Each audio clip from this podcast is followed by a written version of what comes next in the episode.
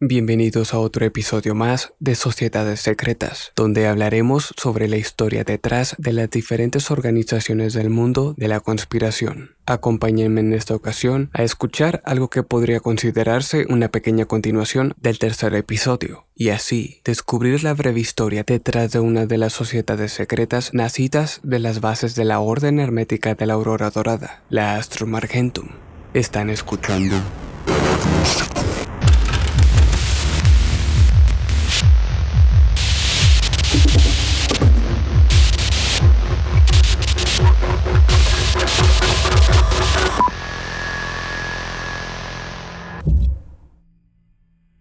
Una de las sociedades secretas estrechamente asociadas con el legado del ocultista británico y autoproclamado anticristo Alistair Crowley, la Astrum Argentum, que en latín significa estrella de plata, fue creada por Crowley en 1908, siguiendo las instrucciones del libro de la ley, una revelación que Crowley creía haber recibido en 1904 de los poderes gobernantes del mundo en el nuevo eón de Horus. El libro de la ley le instruyó para salvar lo que pudiera de los rituales del anterior eón de Osiris. En opinión de Crowley, estos incluían los de la Orden Hermética de la Aurora Dorada, la sociedad secreta en la que Crowley recibió la mayoría de su entrenamiento mágico. La principal innovación que Crowley aportó a la Astrum Argentum fue un cambio de la iniciación formal en la logia a la práctica y experiencia espiritual personal como medio de avance a través de los grados. Hasta cierto punto, estas innovaciones fueron resultado de los límites de recursos disponibles, ya que durante la vida de Crowley, el Astrum Argentum nunca llegó a ser más que el propio Crowley y un puñado de estudiantes.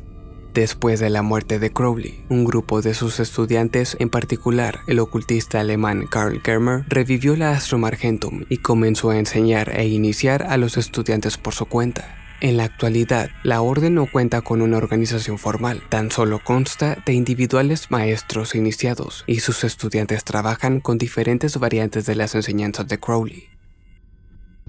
Gracias por acompañarme, mi nombre es Sam y esto fue